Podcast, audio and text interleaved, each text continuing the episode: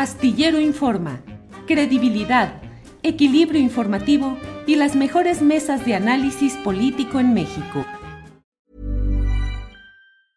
Ever catch yourself eating the same flavorless dinner 3 days in a row? Dreaming of something better? Well, HelloFresh is your guilt-free dream come true, baby. It's me, Gigi Palmer. Let's wake up those taste buds with hot, juicy pecan-crusted chicken or garlic butter shrimp scampi. Mm. Hello Fresh. Stop dreaming of all the delicious possibilities and dig in at HelloFresh.com. Let's get this dinner party started. Planning for your next trip? Elevate your travel style with Quince. Quince has all the jet-setting essentials you'll want for your next getaway, like European linen, premium luggage options, buttery soft Italian leather bags, and so much more. And it's all priced at 50 to 80% less than similar brands. Plus, Quince only works with factories that use safe and ethical manufacturing practices. Pack your bags with high-quality essentials you'll be wearing for vacations to come with Quince. Go to quince.com/trip for free shipping and 365-day returns. Ya estamos con Arnoldo Cuéllar. Arnoldo, buenas tardes. Hola, ¿qué tal? Hola, Dani. Con la noticia de que Temoris se nos va, mano. ¿Cómo que se nos va? ¿Dónde se nos va, Temoris? Que te diga, ¿eh? Daniela, buenas tardes. Hola, buenas tardes, Julio, Arnoldo, Temoris. Hola. Muy buenas tardes a todos los que nos están viendo. Aquí ya esperando las noticias del cónclave, me gustó esa palabra, y también de cómo que se va acá el maestro Temoris. Yo me asusté cuando vi su tuit. Temoris, a ver, platícanos. Buenas tardes. ¿Por qué andas causando aquí desazón social, Temoris Greco? De sazón social, pues para ir a probar la sazón colombiana. Sería. Ándale, vas a Colombia a ver la elección. Uh-huh. Pues sí, a cubrirla. Vamos, voy como parte de un proyecto con otros colegas periodistas y vamos a ir a zonas de alta conflictividad social donde hay mucho voto por Francia Márquez, por esta interesantísima candidata afrocolombiana, con una trayectoria de lucha social muy fuerte, pero al mismo tiempo hay mucha violencia, hay mucho intento de desmovilización de ese voto. Uh-huh. Entonces, vamos a ver qué es lo que está pasando en el Pacífico colombiano. Muy bien, gracias, Temoris. Arnoldo Cuéllar, ¿cómo viste el domingo morenista en Toluca, donde estuvieron pues la crema innata de la nueva clase política y donde hablaron las tres corcholatas oficiales, diríamos, que son Adán Augusto, Claudia Sheinbaum y Marcelo Ebrard? ¿Cómo viste ese domingo, Arnoldo? Antes que nada, bueno, pues pedirle a Temoris que sea el enviado de Astillero en Colombia, ¿no? Y de esta mesa, y que nos tenga bien informados de todo lo que ocurre allá en cuanto encuentre un buen internet. Sí, yo creo que me van a decir, tú vienes en representación de don Jaime Maussan.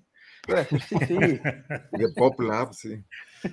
Con eso te pueden dejar pasar ahí, o alguna invocación del Polo Norte, que por cierto vieron que en el Polo Norte hay elecciones para un escaño, para un asiento del Congreso local que quedó vacío en Alaska.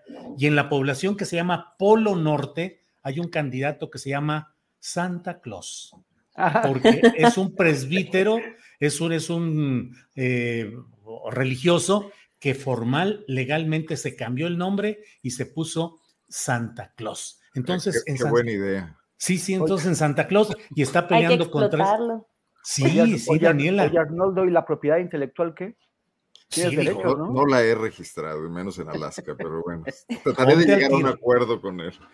Arnoldo, ¿qué opinas de la convención de Toluca, no? Sí, por favor. Bueno, pues Morena está usando a placer esa ¿cómo se llama?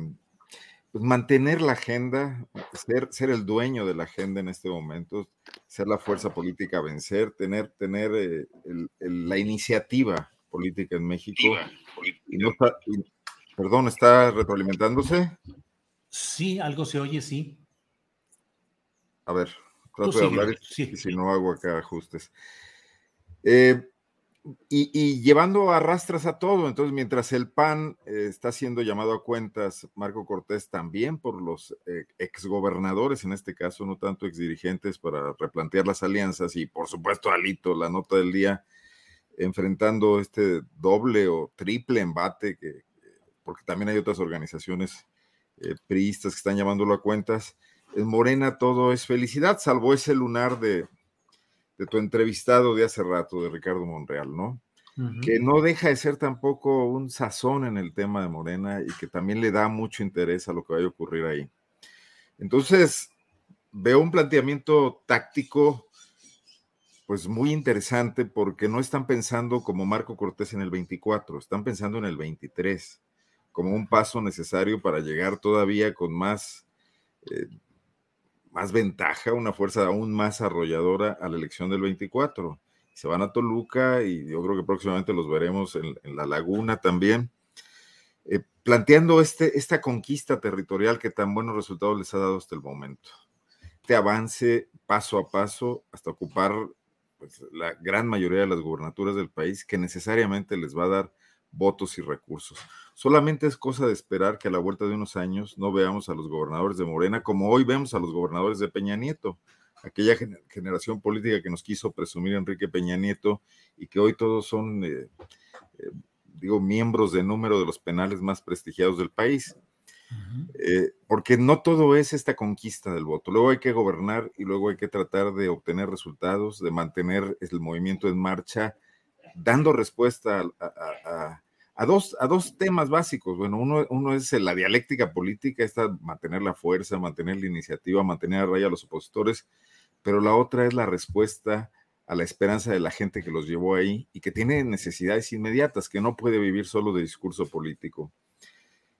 Yo creo que fue un buen momento para Morena. Incluso creo que están superando ese tema de la fragmentación interna. Creo que ya son muy periféricos los disidentes tipo John Ackerman, que estaban planteando temas estatutarios y que se sentían marginados dentro de Morena, para dar camino a esta gran cargada política que todavía hoy no se define, pero que ya tiene claro que tiene a 3 precandidatos firmes, ¿no? Y bueno, supongo que luego abrirás el tema de Ricardo Monreal, que por cierto, me pareció excelente la entrevista, el diálogo punzante que se dio, las preguntas que le planteaste, y bueno, pues sabemos que Monreal es entrón y no le sacatea eso, y creo que fue muy, muy productiva. Ya la comentaremos más adelante. Muy bien, gracias, Arnoldo. Daniela Barragán, ¿qué opinas del domingo, casi día de campo preelectoral, que se regaló Morena en Toluca? ¿Qué opinas, Daniela? Pues sí coincido también mucho con lo que comenta Arnoldo, porque digo, después de los resultados y de lo que alcanzaron el domingo, pues quizá tenían el derecho de armarse su fiesta. Lo que sí creo es que no tienen que seguirse de festejo en festejo, porque el partido tiene que poner los pies en la tierra y volver a recordar, o al menos que no se les olvide, que todo el apoyo que están teniendo nace de una crisis de décadas, de una crisis de un maltrato de muchos gobiernos, y que ahorita la gente está apostando por ellos. Así que espero que ese ambiente de que nadie puede con nosotros, de que son así ahorita ya lo mejor de lo mejor en la política, no les dure tanto, y sobre todo se centren en hacer lo correcto. Porque, por ejemplo, también puedo mencionar otro dato. Ahorita lo que están presumiendo también, y está bien, no digo que esté mal, lo que están presumiendo es, por ejemplo, que que se logró tener al mayor número de mujeres gobernadoras. Y está bien, no está mal, pero a mí, por ejemplo, en lo personal ya me gustaría empezar a ver que el trabajo de esas mujeres gobernadoras ya se vea reflejado en mejores políticas y en una mejor calidad de vida para las mujeres y para la sociedad en general.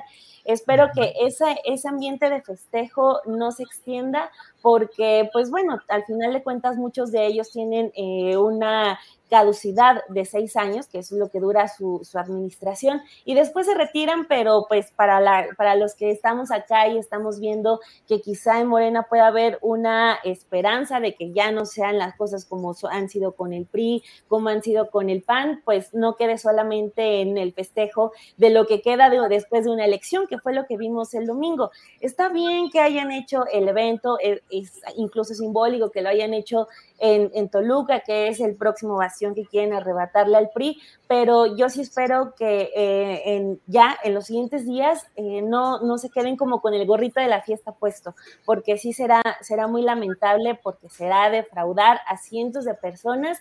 Y pues bueno, ellos en sus discursos repitieron infinidad de veces la palabra unidad.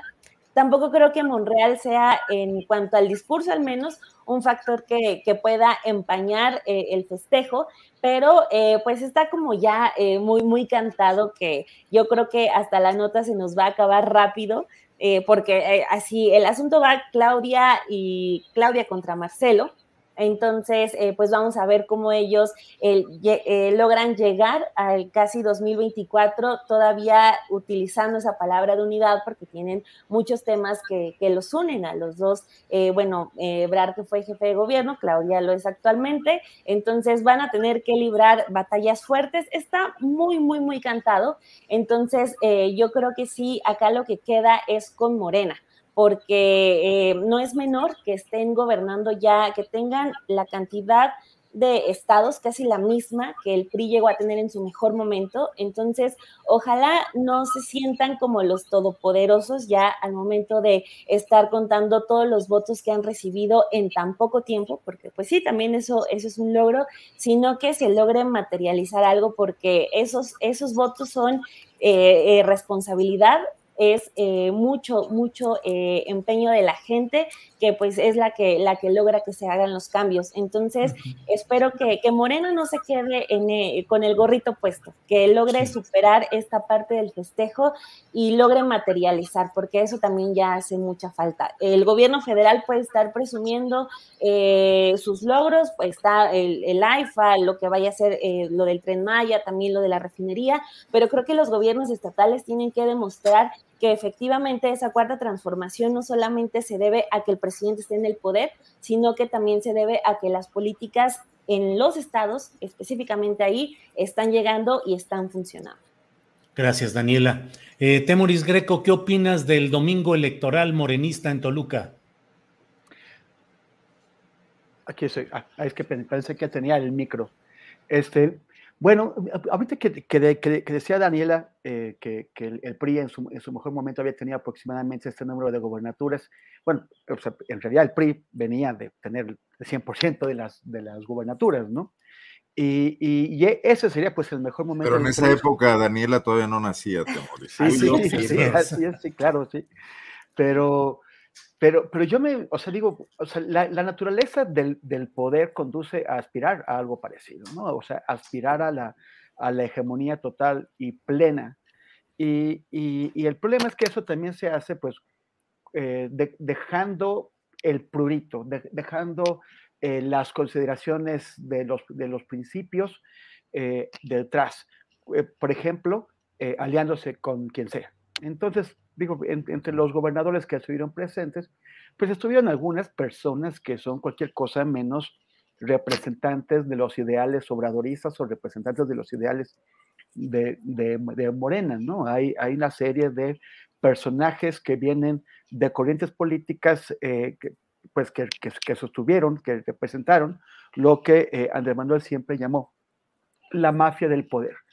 Y yo me pregunto, la aspiración es a llegar a acumular un poder semejante al que tuvo el PRI en su mejor momento, o sea, a la totalidad de los espacios de gobernaturas, todas las principales alcaldías, y que querríamos eso. O sea, a mí lo que me preocupa del desastre que es la oposición son dos cosas. Uno, su incapacidad para generar un discurso que responda al México del siglo XXI, y también pues su incapacidad para generar una oposición real, creíble. El PRI pues ya sabemos que es un desastre, pero el PAN tampoco las está las está dando bien. Y cualquier sistema democrático requiere de una oposición capaz de presentarle retos reales, creíbles al oficialismo. Si no, el oficialismo cae en la corrupción y cae en esas lógicas perversas del poder.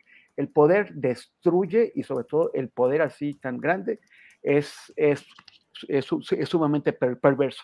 Por el otro lado está el tema de las corcholatas. El día de ayer en la mañanera el presidente dijo que bueno, que no solamente eran los tres que estuvieron ahí, que sí, que también estaba Monreal, que también estaba la tía Tatis y otros también. Y luego salió Noroña a decir, oigan, ¿y por qué a mí no me mencionaron? Y luego el papá del Checo Pérez y otros, así que quién sabe que, bueno, en total ausencia de méritos, pedirán ser tomados en cuenta. Pero a mí me parece que el presidente pues no está siendo muy leal con sus propios, con los colegas que no estuvieron ahí, porque si se hizo ese espectáculo, este picnic dominguero, y solamente acudieron los tres más nombrados, no es casual. De la misma forma en que el presidente lo que está buscando con su propuesta de una especie de segunda vuelta de las encuestas, pues es despejar el camino para que solamente queden algunos de los, pues los, en principio pensaríamos estos tres más nombrados. Porque si no, ¿por qué? O sea, ¿por qué no fueron invitados Tatiana y Monreal y algunas de las mini corcholatitas? También a este evento, si es de la unidad, y se suponía que ahí deberían estar todos. O sea, no es el... ellos escogieron destacar a tres, y el mensaje, para quien quiera entenderlo, es bastante claro. Hay tres favoritos y los demás son el relleno y serán descartados tras la primera encuesta. Gracias, Temoris. Arnoldo Cuéllar, ¿qué te sugiere esa concentración de poder en un templete? Porque finalmente no solo fue un acto de Mario Delgado, presidente de Morena, con las impugnaciones o las virtudes que le queramos poner, eso es aparte, pero pudo haber sido un acto netamente partidista, pero pareció dar una imagen intencional de lo partidista y lo gubernamental.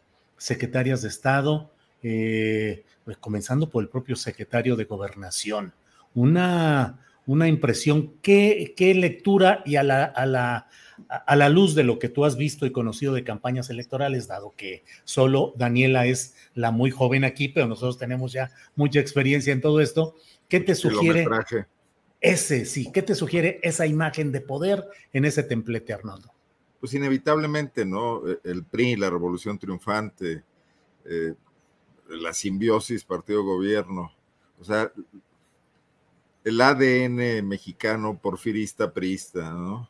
Pero que aparte es algo que transmite la inevitabilidad del poder en esta sociedad, o sea, gobernantes que han pretendido jugar con la posibilidad de no tener todo el poder, por ejemplo, Zedillo cuando habló de la sana distancia con el PRI, o Vicente Fox, que tuvo que negociar con el Ester Gordillo y todo, han terminado perdiendo el poder, han terminado no pudiendo heredar.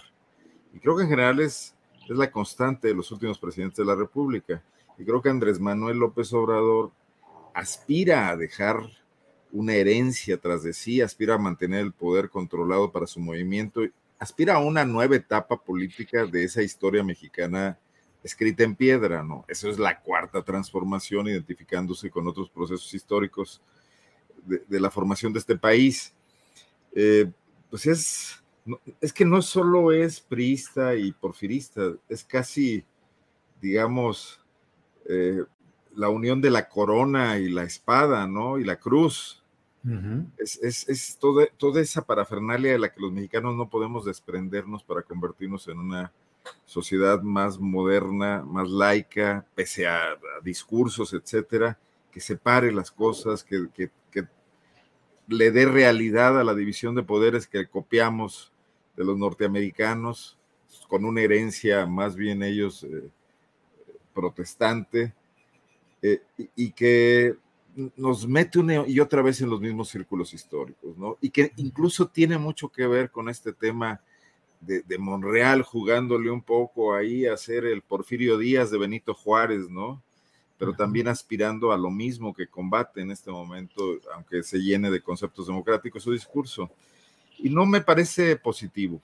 Creo que eso choca profundamente con esos momentos del crecimiento de la sociedad mexicana, que no han sido malos, como que tan malos o tan perversos como lo señala Andrés Manuel López Obrador a veces, de la formación de una sociedad civil, que no toda logró ser corrompida por el PRI, aunque sí mucha de ella cooptada, o que entró a negociaciones, o que era inevitable con realismo político tener relaciones, bueno, con el PRI y PAN, porque de hecho el panismo en el gobierno, esos 12 años de Calderón y de Fox, no se distinguieron mucho de las formas de hacer política del priismo, sobre todo el priismo tardío, ¿no? Uh-huh. Entonces, me parece una estructura demasiado pesada para que puedan con ella estos opositores que padecen de lo mismo, que son viudas de lo mismo, o huérfanos de lo mismo, ¿no? Uh-huh. Y que nos condena a los mexicanos otra vez a batallar con un poder que está muy por encima de la sociedad, que no acostumbra a dialogar con la sociedad, que es paternalista, que ayuda a la sociedad desde la cumbre del poder, que les reparte dinero, que los ve como gentes a las que hay que ayudar y no a las que hay que dejar expresarse y establecer un diálogo horizontal, ¿no? Uh-huh. Entonces, pues sí, yo también hoy escuchaba el podcast de Viridiana Ríos con Carlos Bravo, regidor, y coincido en que hay mucha pereza de los analistas. Me encantó cómo lo definió ella, para nada más decir Morena es el nuevo PRI, punto. Creo que hay muchos matices. Creo que tampoco el PRI era el porfirismo. Creo que tenemos que profundizar en cuáles son también las diferencias. Pero sí hay algo constante ahí que tiene mucho que ver con una forma de acumulada y muy difícil de superar, si no la criticamos, si no la reconocemos, en la propia sociedad mexicana, ¿no? De acostumbrarse a esa forma de ejercicio del poder.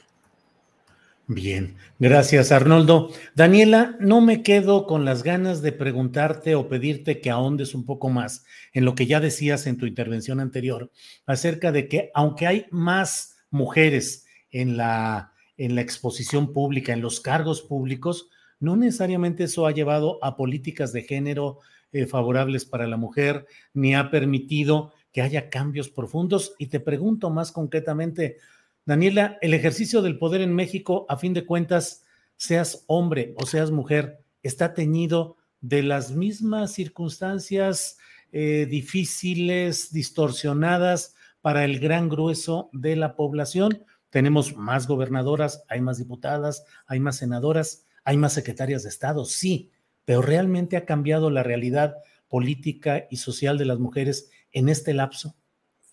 Pues es que creo que ha funcionado eso como herramienta de campaña, ¿no? Sirve para los discursos de la campaña de decir ya es tiempo de las mujeres, ya estamos las mujeres listas para gobernar, etcétera, pero cuando ya se llega a lo de las políticas públicas y a lo de hacer política ya enfocada hacia las mujeres, que no es un asunto negativo, porque luego también esto se piensa muchísimo, de que no solo tiene que haber para las mujeres, sino que esto se explica porque las mujeres tienen en ocasiones, en ciertos sectores, pues el triple de dificultades que en comparación con los hombres. No es algo provocado por ellos tampoco, pero así, pues así están las cosas en todo el mundo, también hay que decirlo, ¿no? Pero bueno, lo que yo veo es que sí, solamente ya está posicionado el tema de las mujeres en la política muy en las campañas, pero por ejemplo, si nos vamos a las políticas públicas, ¿qué tanto hemos escuchado nosotros en la agenda hablar del sistema de cuidados? O sea, al menos en la agenda periodística es un tema que se ha tocado, que se toca en algunos reportajes, que se toca en algunas entrevistas, pero el mundo está encaminado ya a crear un sistema de cuidados y aquí todavía, pues desafortunadamente, el presidente, que pues es el líder del partido que ahorita ya tiene el mayor poder, pues todavía maneja ideas como que las mujeres son las que cuidan mejor, es que las mujeres son las que se hacen cargo del cuidado de los papás, de los hijos, grupos o al momento de hablar, de referirse a los jóvenes que están en las drogas, pues les dicen, piensen en sus mamás, pobrecitas de sus mamás. Este sentido todavía maternal y lleno de estereotipos que pues definitivamente no va acorde con pues lo que ya se está discutiendo en otros lados, que es cómo el Estado se tiene que garantizar pues este sistema de cuidados que es el que les da a las mujeres pues las facilidades para cuidar a los hijos, para que ellas puedan no trunquen sus carreras, para que ellas puedan seguir trabajando. Entonces, por ejemplo, lo que pasó en Guerrero es un asunto muy, muy polémico y muy complicado también, porque pues llega, es la gobernadora, la hija de quien no logró ser candidato, que aparte estaba señalado de acoso, ¿no? Tenía señalamientos de acoso. Entonces, pues llega... de violación más graves que de acoso. Sí, ¿no? Todavía más graves, sí, específicamente hablando de Salgado Macedonio, ¿no? Entonces, pues llega ella, en su campaña todavía utiliza el tema de las mujeres en la política, esto que pues ya es muy, muy repetitivo, y pues llega como ya gobernadora, o sea, el máximo poder que puede tener ella en el Estado, y pues, ¿qué ha pasado? Pues absolutamente nada, o sea, hasta ahí... Todo se apagó. En la Ciudad de México, pues la jefa de gobierno pues ha hecho los intentos también en cuanto a su comunicación, tiene esos tintes de cómo las mujeres hacen política, pero pues todavía ahí están los datos de feminicidios, como no, la tendencia pues apenas va a la baja, pero muy, muy levemente. Entonces eso se refleja en todos los estados, o sea, lo que ha avanzado ha sido gracias a los congresos y a las luchas de mujeres femeninas, feministas, que son algunos, cómo ha avanzado la despenalización del aborto, pero es lo que más ha sobresalido. De ahí en fuera, todas las discusiones solamente se limitan a dar estos apoyos como el que tiene Alfredo del Mazo de la tarjeta rosa, que también ya está demostrado que pues tampoco ayuda en mucho a la independencia económica de las mujeres. Entonces, pues no, simplemente ya ese tema quedó como muy arraigado como para la campaña. En ese sentido, pues la jefa de gobierno, si cuando sea su turno de hacer campaña para la presidencia, pues lo va a ocupar, lo van a ocupar quien pueda ocuparlo, todas las mujeres, pero pues es de verdad lamentable cómo pues no se ve, no, yo hasta el momento no lo veo reflejado en políticas serias y contundentes, y ni siquiera en un esfuerzo de avanzar en los temas, ¿no? O sea, simplemente es como, sí, soy mujer y hago las cosas distintas, pero no hay un avance real ni tampoco un compromiso en abarcar todas las áreas en las que las mujeres necesitan atención prioritaria. Gracias, Daniela. Temoris, pues para darle ya, para cerrar esta revisión de lo sucedido este domingo, pues no estuvo Ricardo Monreal físicamente, pero al otro día, el lunes, hizo una conferencia de prensa y ahí señaló, entre otras cosas, que lo sucedido el domingo podría constituir actos anticipados de campaña que tienen consecuencias legales en contra de los participantes. También dijo que desde el poder se pueden construir candidaturas artificiales, pero que al final serían endebles y caprichosas. ¿Crees que el camino político de Ricardo Monreal es irreversiblemente el de salir de Morena y constituirse en un elemento que vaya a restarle fuerza, votos a Morena en 2024, Temoris? Bueno, primero que eso, siguiendo un poco lo que decía Daniela, o sea, es que de pronto es como muy fácil secuestrar banderas, ¿no? O sea, es muy fácil. Por ejemplo, el feminismo ha venido sujetando algunas banderas y de pronto vemos, o sea, en la medida en que se ha hecho más popular, vemos una rebatinga por ver quién se monta sobre ellas. Los ambientalistas han hecho esto, los derechohumanistas. Ahora hemos estado hablando aquí en este programa en varias ocasiones, por ejemplo, de cómo la causa de las víctimas de las agresiones contra la libertad de expresión, o sea, los asesinatos de periodistas, pues también de pronto vemos por aquí y por allá gente que jamás se preocupó por ellas, intentando montarse en ellas y secuestrarlas. Entonces, el problema es que de pronto siento que muchos de estos movimientos o grupos ligados a estas causas tan importantes no se dan cuenta del peligro que es permitir el secuestro, la banalización, la tergiversación de esas banderas. Y como que no reaccionamos a tiempo ni con la suficiente energía para denunciarla, porque hay quien cree que, bueno, sí, está bien que se monten en la causa, pero de alguna forma va a terminar beneficiando a la causa. Y no es cierto, porque también toman algunos elementos que les convienen de esas causas, otros los dejan de lado. Por ejemplo, ya lo hemos mencionado también, en el caso de los movimientos de las mujeres, toman la lucha necesaria, que es para todo el mundo muy clara, en contra de las violencias y del feminicidio, pero dejan de lado los derechos reproductivos de la mujer, dejan de lado que a las mujeres se les paga menos que a los hombres, o que no se les da el mismo acceso a puestos directivos en las empresas y en general. Ahora mismo vimos que en las campañas que hubo ahora, hubo un esfuerzo por aplicar la ley para que hubiera el mismo número, para que cada partido o coalición tuviera el mismo número de candidatos, hombres y mujeres, a las 6 gobernaturas que hubo en disputa. Sin embargo, quedaron 2 mujeres en esas gobernaturas, Mara Lezama en Quintana Roo y la candidata en Aguascalientes, porque los partidos trataron de asegurarse de que candidatos hombres quedaran al frente en las candidaturas más competitivas, en aquellas, por ejemplo.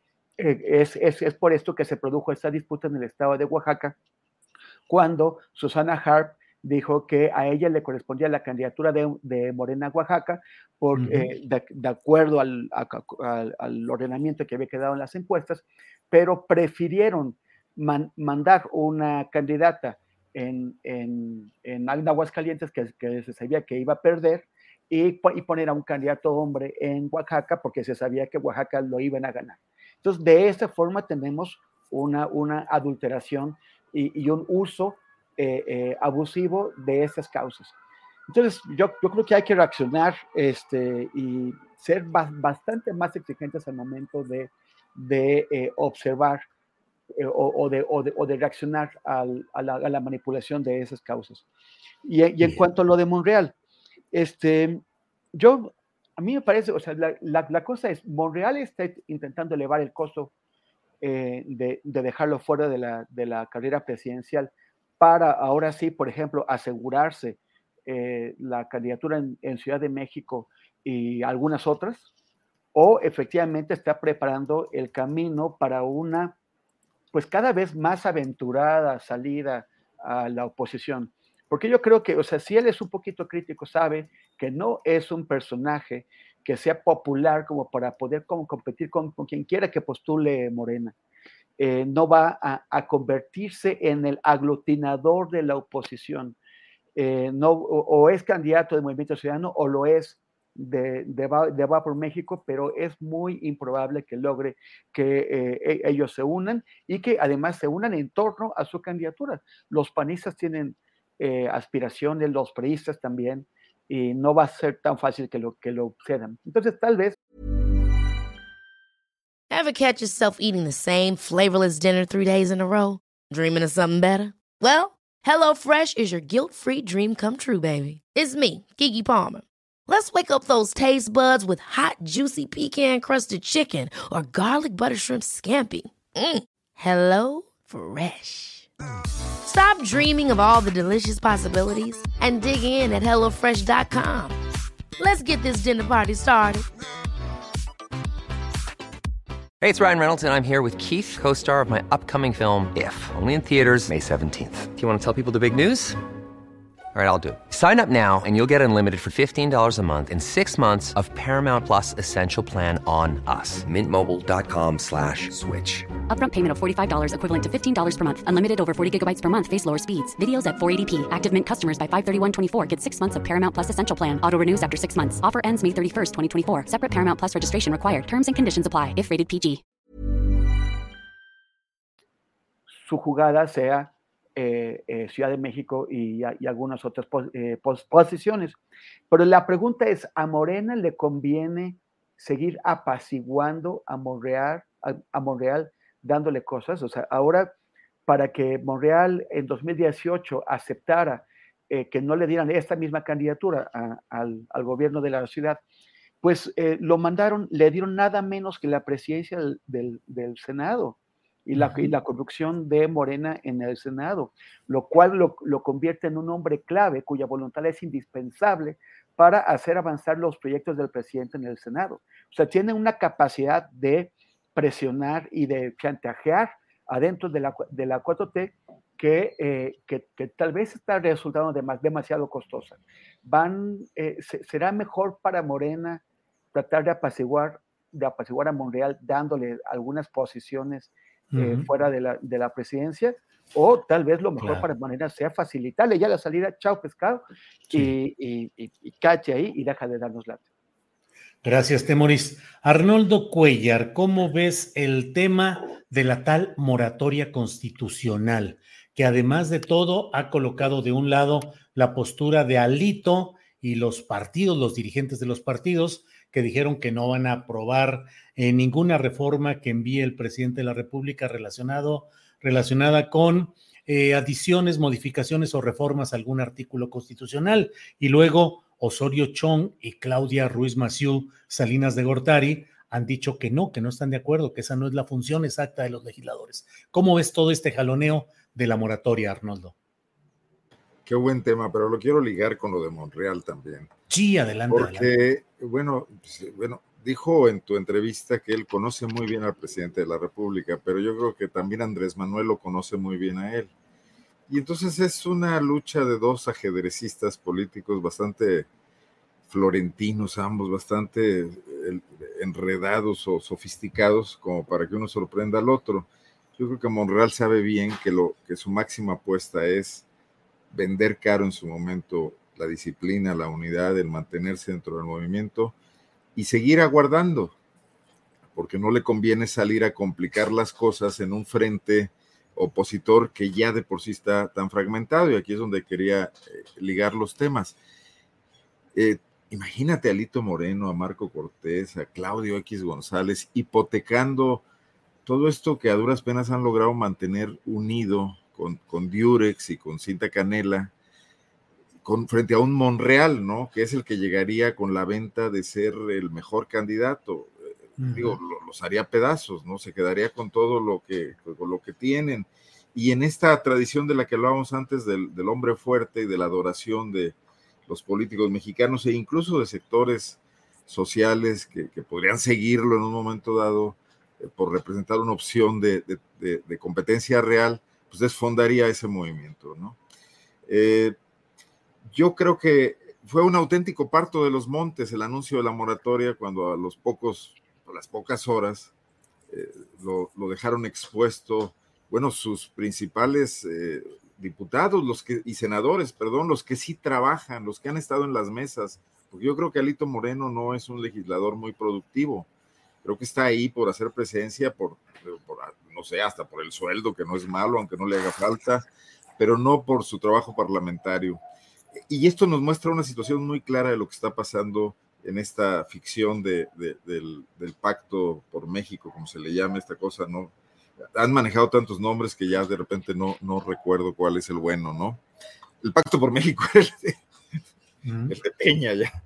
No, bueno, si todos están teniendo problemas con sus instituciones políticas para convencerlos de que la estrategia ha sido buena cuando en realidad no ha sido buena, y todo el mundo se da cuenta de eso, y para mantener que hay que seguir ahí, cómo decisiones políticas de esta magnitud que pretenden ser anunciadas con un dejo atronador, también con una resonancia de ganar 8 columnas, bueno, pues sí las ganan en muchos medios, por supuesto, que están anhelantes de cualquier cosa que signifique pues una crítica o la construcción de una alternativa frente al arrollador que es el López Obradorismo, también en los medios de comunicación, ¿no? Digo, sobre todo por su discurso donde los confronta en cada momento, ¿no? Entonces, pasan unos cuantos minutos y resulta que no lo habían consultado, que no lo habían hablado, que hay diferencias. Bueno, esto le permite a Andrés Manuel hacer esos stand-ups en la mañana que resultan muy simpáticos, ¿no? Pese a que ya eso está convertido en otra cosa, la mañanera, ya es un programa, es un show de televisión, ¿no? Pero le dan mucho material a sus ni siquiera sus guionistas, porque es su propio guionista, para seguirlos dejando en ridículo. Entonces, no le veo, si no va a pasar alguna de las reformas de López Obrador, que seguramente tiene un cálculo de lo que no pase, y que, por ejemplo, el tema este de que priistas y panistas, que tan respetuosos han sido del ejército a lo largo de las décadas, que nunca se metieron con los militares, que nunca los cuestionaron, y que hoy pretendan enfrentarse a la decisión de regresar, bueno, de mantener o de llevar a la Defensa Nacional, a la Guardia Nacional, pues eso todavía les restará más posibilidades de alianzas políticas, ¿no? Con ese sector que sí estará entregadísimo a la 4T, como han estado con otros presidentes de la República, pero aquí con un sentido también transeccional, ¿no? Sí, gracias, Arnoldo. Daniela Barragán, pues quedan, yo creo que los dos temas. Monreal, que se filtra, aunque no lo quiera uno, aunque sea el innombrable en la mañanera, aquí brinca y sale adelante. Lo de Monreal y luego, pues también el otro tema que ya mencionaba Arnoldo. Daniela, por favor, tus comentarios. Pues de Monreal estaba muy raro porque no sé si él lo espera o si todos lo esperamos de que haya salido el día de ayer a decir, no, pues es que no me invitaron, pero yo estoy acostumbrado a estar contracorriente y a que me excluyan, pero así he triunfado. Su discurso de ayer fue muy, muy chistoso. No sé si esperaba que hubiera toda una ola de apoyo a lo que él denunció, pero pues no la hubo y eso es lo que ha caracterizado cada intento de Monreal por hacerse como un tanto la víctima, por hacerse el rebelde de Morena, ¿no? Pues hasta el momento yo no he visto ni una sola muestra de apoyo hacia él, digo, legítima, porque quien sí lo apoya y le escribe ahí en Twitter aplausos es Sandra Cuevas, ¿no? La alcaldesa de Cuauhtémoc, o sea, esa es otra historia. Pero, o sea, no sé cuál sea su estrategia, porque si su idea es venderse tal cual como el rebelde, pues yo no he visto que esté levantando, aunque sea mínimo de apoyo real por parte de la gente al decir, pues sí, ¿qué pasa con Mario Delgado que no invita a Monreal? Por ejemplo, ocurre mucho, y yo me doy cuenta en el espacio que tengo en las mañanas, al hablar de exclusión, con Gerardo Fernández Noroña. Ocurre mucho porque ahí sí la gente dice, no, ¿qué pasa con Noroña? ¿Y por qué no incluyen con Noroña? No incluyen a Noroña.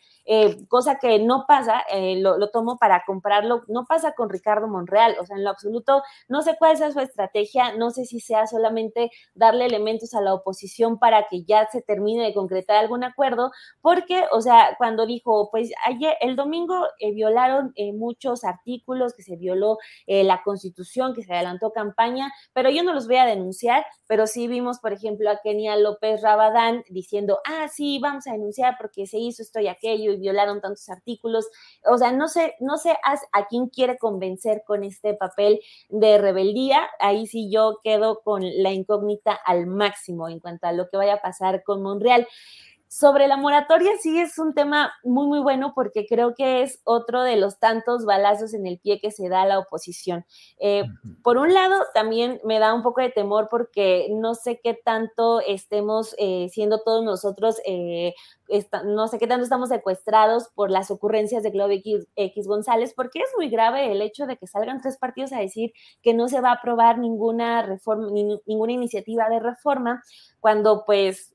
Oye, o sea, ¿qué tal si pasa, si hay algo realmente necesario, nada más porque el señor que te financia te dice que ya no lo vas a aprobar, ya queda así para todo el país? Eso se me hace muy preocupante, pero termina como por exhibir al PRI y al PAN, y bueno, al PRD, porque como que desde hace mucho tiempo les están diciendo, oigan, ustedes no entienden que no entienden, y con esto de la moratoria como que se demuestra una vez más, porque ellos no se han acabado de dar cuenta de que la gente ya está muy consciente de que el poder político ya no es el poder personal de los políticos, o sea, un político ya no es el todopoderoso, el poder político ya está ahí para rendir cuentas, ya la gente les exige a los políticos, nos exige incluso a nosotros como periodistas ciertas cosas, entonces, pues estos señores así diciendo que por sus ganas o por las ganas de Claudio X. González ya no lo van a hacer, pues terminan demostrando que pues siguen siendo el PRI que nos gobernó hace mucho tiempo, el PAN que nos gobernó hace tiempo, tiempo. Entonces, pues de nada sirve que hagan campañas diciendo que son la respuesta a un país que está en decadencia, que es víctima de la dictadura. Entonces, creo que esta ocurrencia de Claudio X. González pues no funcionó del todo bien, porque terminó deteriorando todavía más a los partidos que quedaron pero hechos trizas el pasado domingo de la elección. Gracias, Daniela. Temoris Greco, ¿qué opinas ya, Daniela? Bueno, ha salido ya aquí a relucir el nombre de la alcaldesa de Cuauhtémoc, Sandra Cuevas, que pasó de la unificación cromática del blanco y quitar la rotulación urbana, popular, artística, que en algunos casos era, a poner el otro día una concha de Bimbo ahí como un anuncio que afortunadamente ya fue retirado. Pero, ¿qué opinas de esa pelea política que se está dando ahí y en la cual nuevamente un tribunal ordena la destitución de esta alcaldesa, aunque desde luego ella todavía tiene espacio para recurrir jurídicamente y tratar de echar abajo esa designación? ¿Qué opinas de este personaje tan peculiar, Sandra Cuevas, y sus batallas cromáticas, alimenticias y judiciales, Temoris?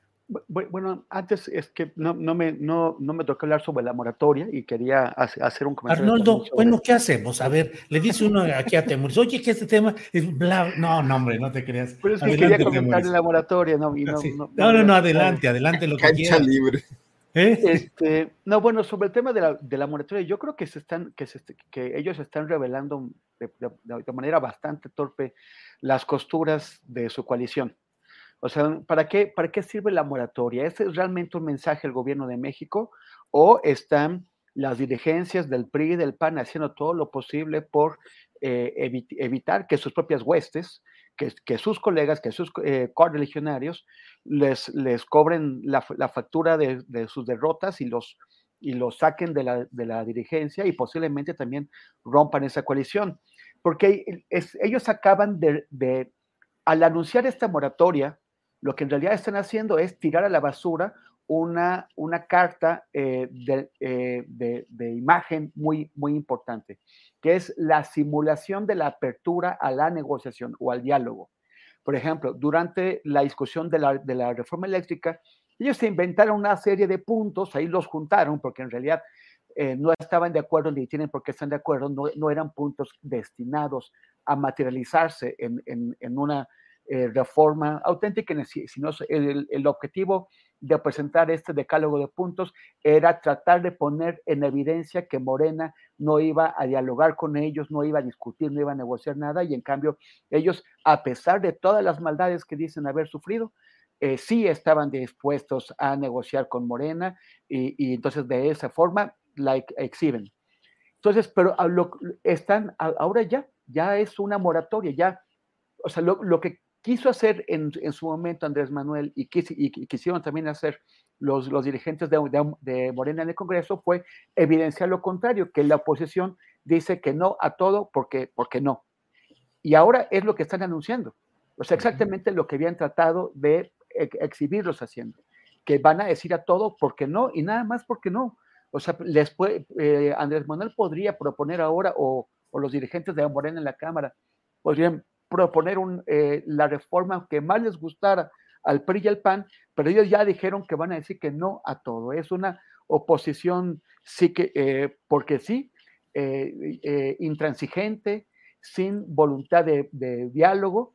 Y además, en la otra contradicción en la que caen, ellos llamaron, dijeron que el referéndum, o la consulta de revocación de mandato no era necesaria porque querían que Andrés Manuel terminara.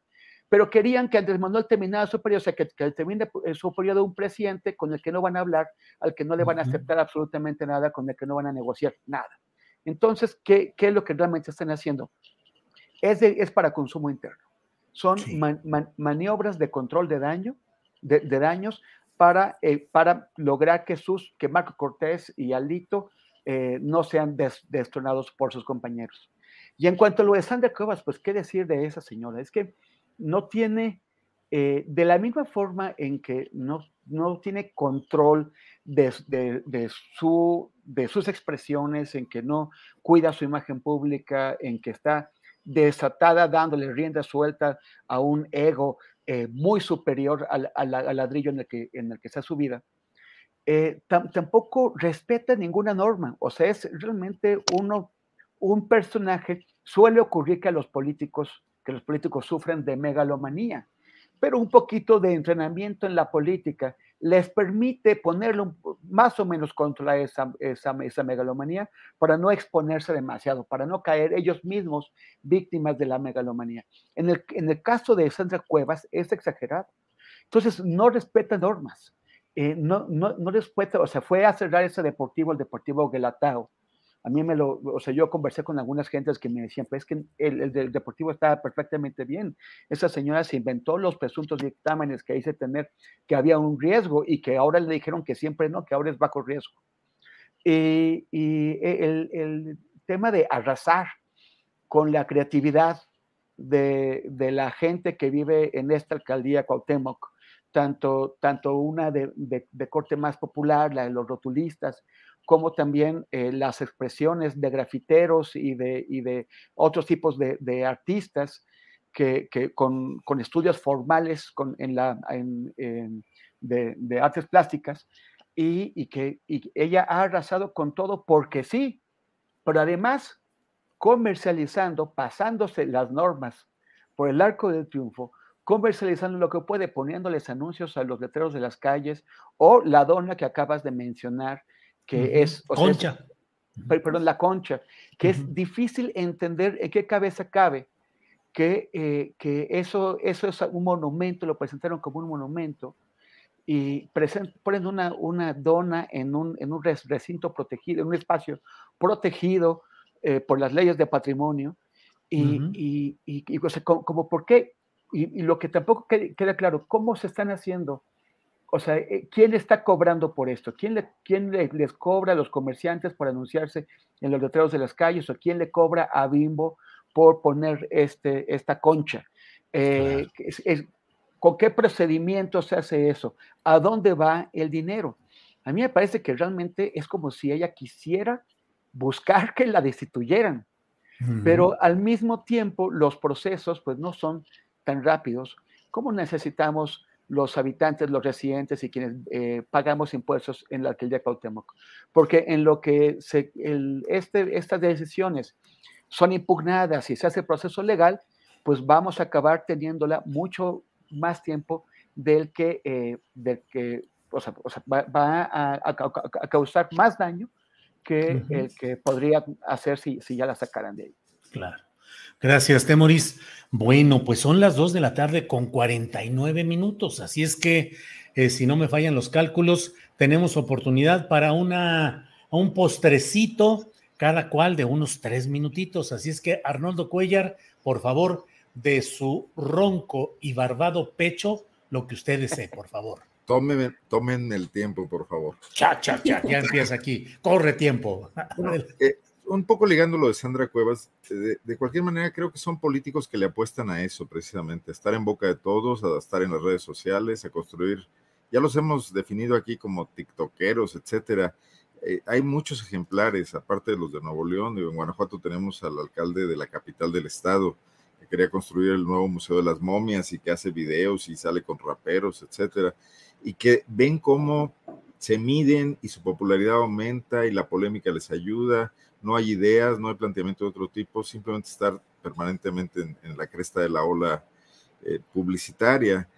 Y creo que les hacen mucho el juego quienes los combaten, como lo ha hecho la jefa de gobierno de la Ciudad de México con Sandra Cuevas, porque les dan la oportunidad de construirse como rivales, como alternativas políticas, como alter ego, como también de repente pasa, creo que es a lo que está apostando Monreal al interior de Morena. El presidente de la República y sus hombres o mujeres fuertes en este caso también construyen sus antagonistas en la medida en que han desaparecido los partidos políticos, está quebrada la institucionalidad y debemos tener cuidado con eso, porque estos políticos pueden también aprovecharse de esa situación para seguir volviendo la política a este circo, ¿no? Comentar rápidamente, me queda 2 minutos que... No, adelante. Publicamos un reportaje en Pop Lab que también forma parte de todo este fenómeno, la alcaldesa de León, que hay que situarse, que es la mayor ciudad de Guanajuato, cerca de 2 millones de habitantes, y contamos la zona conurbada, es pues, el lugar donde creció el Partido de Acción Nacional y dio el salto a gobernar el estado en los años 90. En Guanajuato los políticos de antaño siempre decían, León da y quita. Bueno, la alcaldesa actual, Alejandra Gutiérrez Campos, muy cercana al dirigente nacional del PAN, a Marco Cortés, fue su compañera diputada y hoy la ha hecho por decisión que le pertenece exclusivamente a Marco, la dirigente o líder de la Asociación Nacional de Alcaldes del PAN. Bueno, acabamos de encontrar que está destinando aproximadamente casi 2.6 millones de pesos a contratar a una empresa que maneja sus redes sociales. Pero encontramos, entrevistando a la encargada, porque logramos dar con la empresa tiene este maravilloso nombre, se llama Dirección de Ideas y Sueños, SADCB. Ándale. Maneja las redes sociales, pero ella nos dijo, pues no sé, con franqueza, alguien dirá que con ingenuidad, que también lo hace con las redes personales de la alcaldesa, lo cual ya constituye una cuestión ilegal, porque es usar dinero público en una actividad que se sale de contexto ya, es el manejo de la imagen pública de la alcaldesa en sus propias redes sociales. Entonces, ojalá puedan leer este trabajo, está muy bien documentado. La reportera Melissa Esquivias hizo una indagación profunda en documentos y reporteando en campo también. Se los dejo ahí porque es una muestra de cómo están usando nuestro recurso público los políticos para promoverse y además contaminando el debate y la conversación en las redes, ¿no? Muy bien. Arnoldo, gracias. Daniela Barragán, postrecito lo que usted desee, por favor. Sí, solo que me estaba aguantando la risa para que no se escuchara ahorita del nombre de la empresa Fábrica de Sueños o quién sabe qué. Con toda libertad para que sin embargo tome la nota y también Castillero, por favor. Eso. Gracias. No, el postrecito un poquito amargo, solamente hacer mención de un caso que creo yo como que pasó un poco desapercibido, que fue lo que ocurrió en Puebla el fin de semana, el linchamiento de un joven de 30 años allá en Huauchinango.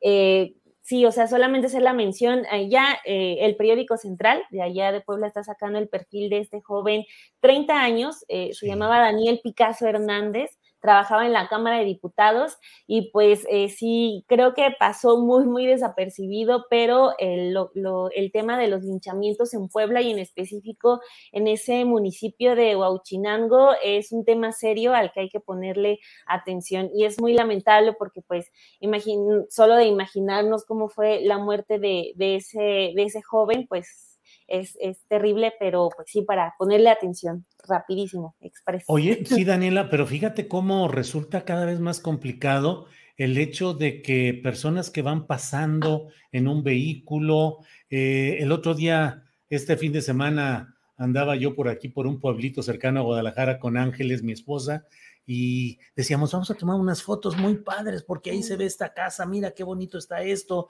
y mira la vegetación, y mira las flores y todo.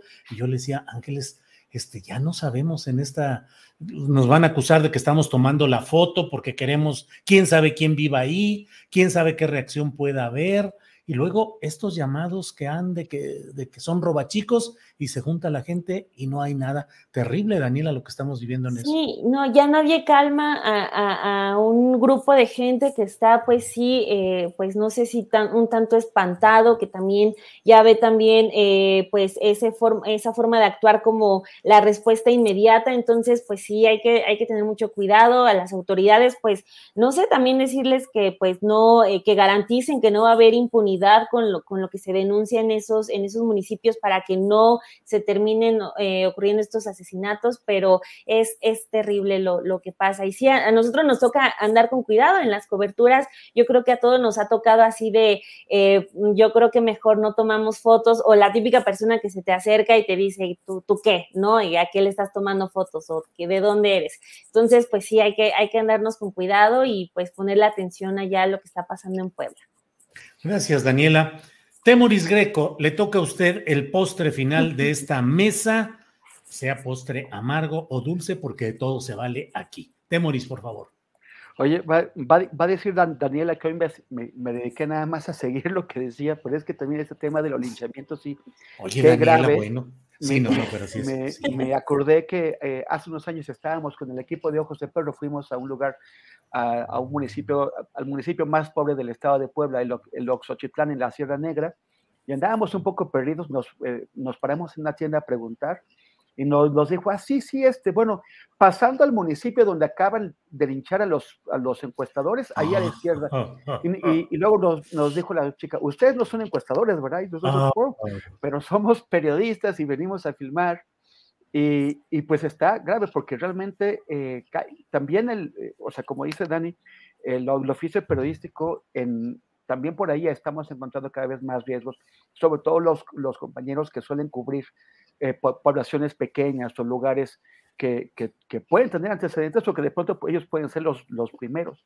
Hace unos años ocurrió aquí en Ciudad de México, en Tláhuac, el linchamiento de dos policías, y en aquel tiempo hablábamos de ello como algo excepcional, y ahora pues ya es la norma. Solo como postrecito quería comentar que está... ojalá le pueda poner al público atención a lo que va a pasar este domingo en Colombia, porque verdaderamente es muy interesante.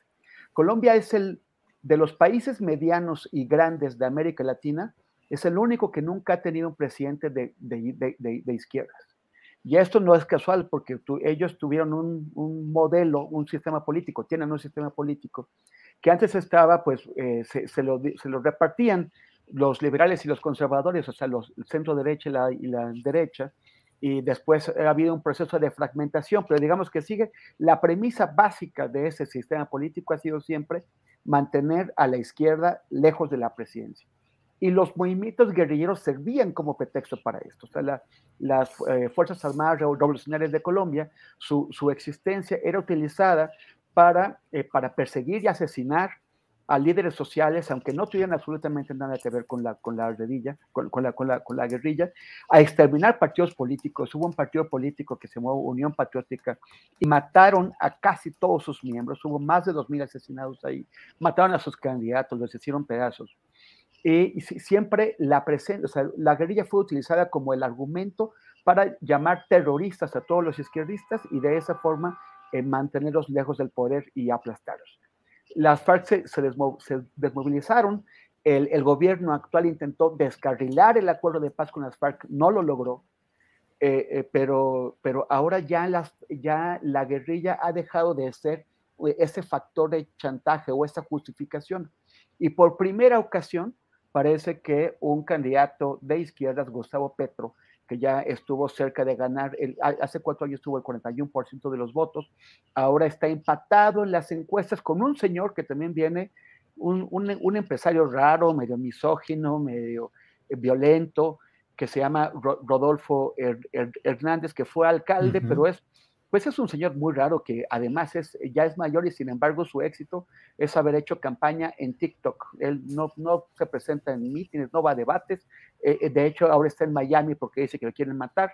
Y desde Miami hace campaña para ganar la presidencia de Colombia. Y mientras tanto, la derecha tradicional, la derecha de toda la vida, fue arrasada en la primera vuelta. Entonces va a quedar entre la izquierda o un señor cuyo mérito habrá sido haber destrozado al centro y a la derecha en la primera vuelta y luego acabado con la alternativa de izquierda en la segunda vuelta. Va a estar muy interesante, lo vamos a estar cubriendo desde ya y si no hay conflicto postelectoral y me toca estar en una ciudad con internet, pues el martes próximo les contaré qué es lo que está pasando. Aquí con Astillero. Muy bien, perfecto. Bueno, pues son las 3 de la tarde en punto. Andamos puntualazos. Arnoldo Cuéllar, muchas gracias y buenas tardes. Una sugerencia, Julio, hay que ir a esa parroquia de San Judas Tadeo, todos en masa, para que ya no te desmoneticen. Es así, sería una visita en pos de las causas difíciles. Gracias, Arnoldo. Hasta luego. Gracias. Daniela Barragán, gracias, buenas tardes. Gracias a ti, Julio, Adriana, y pues un placer haber estado aquí con Arnoldo y Temoris. Gracias. Hasta luego. Temoris Greco, gracias, buenas tardes y buen viaje. Gracias, hay que poner el San Jerónimo de cabeza, ¿okay? ¿Quién es el que ponen de cabeza? San Antonio. San Antonio, eso es para casarse. Es para encontrar novio o novia. Así es. Ah, así no, es. No sirve para evitar las desmonetizaciones. Es San Judas Tadeo el bueno, al que aquí funciona. Ay, pues sí, ya debería haber un santo antidesmonetizador. Sí, sí, imagínate. Gracias, Dani. Gracias, Arnoldo. Gracias, Julio. Y síganme en redes facebook.com/temoris o @temoris en Twitter y en Instagram. Nos vemos, espero que la próxima semana, si no en 2 semanas. Suerte. Que estén bien. Gracias a todos. Hasta luego. Ever catch yourself eating the same flavorless dinner 3 days in a row? Dreaming of something better? Well, HelloFresh is your guilt-free dream come true, baby. It's me, Gigi Palmer. Let's wake up those taste buds with hot, juicy pecan-crusted chicken or garlic butter shrimp scampi. HelloFresh. Stop dreaming of all the delicious possibilities and dig in at HelloFresh.com. Let's get this dinner party started.